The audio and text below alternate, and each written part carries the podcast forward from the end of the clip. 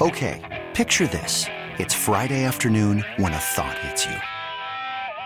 I can waste another weekend doing the same old whatever, or I can conquer it. I can hop into my all-new Hyundai Santa Fe and hit the road. Any road. The steeper the better. Because my all-new Santa Fe is available with H-Track all-wheel drive so I can hit the trail without a worry in the world. Heck, with three rows and best-in-class rear cargo space, I can pack the whole family in with all our gear. We've got available dual wireless charging for our phones so we'll never lose touch with civilization and we won't lose touch with the primordial power of Mother Earth. So which is it? Waste the weekend or do something a little more epic? And conquer it in the all-new Hyundai Santa Fe.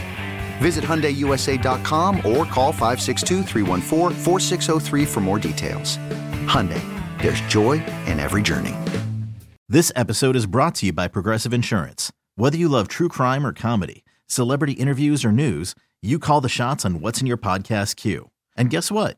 Now you can call them on your auto insurance too with the Name Your Price tool from Progressive. It works just the way it sounds. You tell Progressive how much you want to pay for car insurance, and they'll show you coverage options that fit your budget. Get your quote today at progressive.com to join the over 28 million drivers who trust Progressive. Progressive Casualty Insurance Company and Affiliates. Price and coverage match limited by state law. First interview of the evening is always a enlightening one, and uh, especially what's going on up in Gainesville. Uh, Corey Bender does an awesome job for Gators territory, and he is kind enough to join us this evening. Corey, thanks so much for taking the time on this Wednesday evening. Yeah, good evening, Larry. How you doing, bud? I'm doing good. Um, obviously, Gator fans restless and uh, not happy. Um, you know, going into last week's game, they were feeling a little bit blue, and then watch that performance. And obviously, things have changed. Five weeks ago, you and I are talking this and that, and Alabama, how they could have beaten them, and uh, now we're talking whether Dan Mullen's going to survive the the year. No, absolutely. Momentum is such a key thing, especially with college football, and it's crazy. I know, obviously, as everyone knows, they made some staff changes since that last game as well. Um, Ty Grantham, the defensive coordinator, is no longer with the program. They also um, terminated the contract of John Hevesy, the offensive line coach. And you kind of look at those moves; they're pretty much expected. I think if you talk to most people that um, that love the Florida uh, Florida program, that many thought that those moves would be eventually made. Um, there's been a lot, like both those guys have kind of been in the hot seat with Hevesy he's a good developer of talent, but you know a lot of people have always knocked his ability to recruit, um, and that's no secret. Florida, I mean, being Florida and the school they are, you should kind of be in the mix for some of these four and five star guys, and that just hasn't been the case for the last few years. And then Ty Grantham, um, who has a good resume, he's been good at a lot of stops he's made, um, but just. You know, it's just one of those things. It just wasn't working out with Florida. And Dan Mullen said on Monday, saying he kind of knew these uh, moves were going to be made, but why wait it out? Why not just get a jump start right. on this coaching search? And that was kind of the whole plan with that. The only thing I would say that's interesting um, is just you know recruiting is so key. And Florida right now has the number 35 recruiting class in the country right now, which is wow. mind-boggling. Thinking a school like that would be that farther down the rankings, but you know signing day is a month away, and now there's kind of some uncertainty. You know, there's a lot of kids that said they're going to stick, but you don't have a defensive coordinator, you don't have an O line coach, so it's going to be interesting to see kind of where these kids end up or if they stay put. So, yeah, there's a lot of drama surrounding the program right now, and um, but I think there are much needed moves they need to make. You know, Corey, the thing is, is you have these things happening basically at a lot of schools every year. You know, we've had it in Miami when they went through a coaching change. You had it a couple of years ago with Norvell when he came in. Uh, so it's it's not new, but it's not pleasant at the same time because if you're a fan, you know, or, or if you started recruiting, because I told you during the summer I kind of took the tour of all the schools, and and I thought Florida was really, really ahead of everybody else. I really did. I mean, I looked at you know looking at uh, you know because the, the the name plates were up in the locker room, so you walk over and see all the kids that they had. I mean, and you figure, okay, you know, you had a quarterback that left, a very productive quarterback in Trask, but at the same time, you, you know, there's enough, there was enough talent uh, coming back that they should have been, you know, being able to do what they wanted to do. I know f- the quarterback position is so huge. I mean, it's so huge, and you know you're seeing it at Miami now. I mean, when they had a D'Eriq King type of guy, and now you got a young guy. Um, how much you know obviously you talk to a lot of kids um, how much is this bothering some of the, the kids as you said that have already said, "Hey, I'm uh, we're going to go." Are they going to come no matter what just to be here or they have to kind of step back and wait and see who gets gets the job because you know as well as I do whoever if and I'm not I'm not pushing them out the door, but if it happens, they're getting a marquee dude. They're not just getting Johnny uh, just came from the you know down the road. I mean, they're getting a guy who you know, is ready for that move. Uh, talk about that and what what because I I'm sure everybody's sending everybody mixed messages because nobody knows. Yeah, absolutely. And I think the one thing is right now they have two offensive line committed. David Connor down by your way at right, Deerfield, right. and they have another kid, Jalen Farmer from Georgia. Both are three star type guys, but with a lot of upside. Um, and it's one of those things. I talked to Connor. He's kind of, I mean, Hevesy, that was the first big school that offered him, so he was kind of shooken up about it. And it seems like he's going to stay put. And I hate to say it, there's a few of these kids too. They don't have a ton, a ton of options, especially this time right. around. They haven't visited schools. It's been strictly Florida, Florida, Florida. Um, and then it gets interesting when it comes to the defensive side of the ball, um, because a lot of their top guys, Shemar James and Julian Humphrey, those were two top 100 guys. Those two actually decommitted before Grantham was left go let go.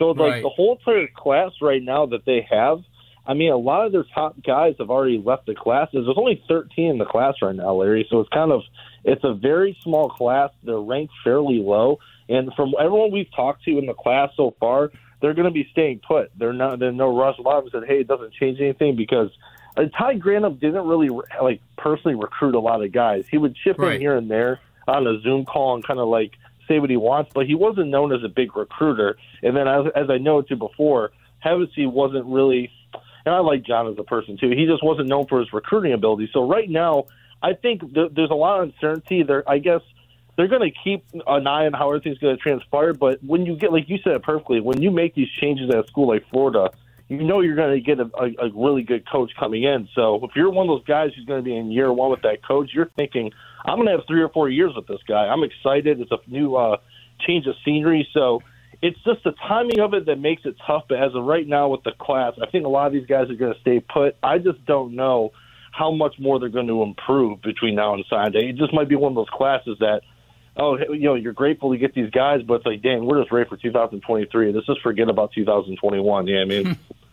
Yeah, that's it is strange though, Corey, when you think about it, because you know I I listened back uh, when you were on with us. I guess uh, I guess right after the Alabama game, mm-hmm. and we had talked about you know, you had said, wow, you know, they came out of there thinking that they really should have won the game, which is great. And, uh, you know, but at the same time, they've played, I guess, the Kentucky game and a few other games kind of should have been a telltale sign that they're really not what they were. And, and I guess I guess that's frustrating. So, like Miami looks at that 21 class, you know, as you know, with saviors with Leonard Taylor and James Williams, and does Florida have those type of kids right now that maybe they weren't going to take the wrappings off that they're going to have to start looking at now?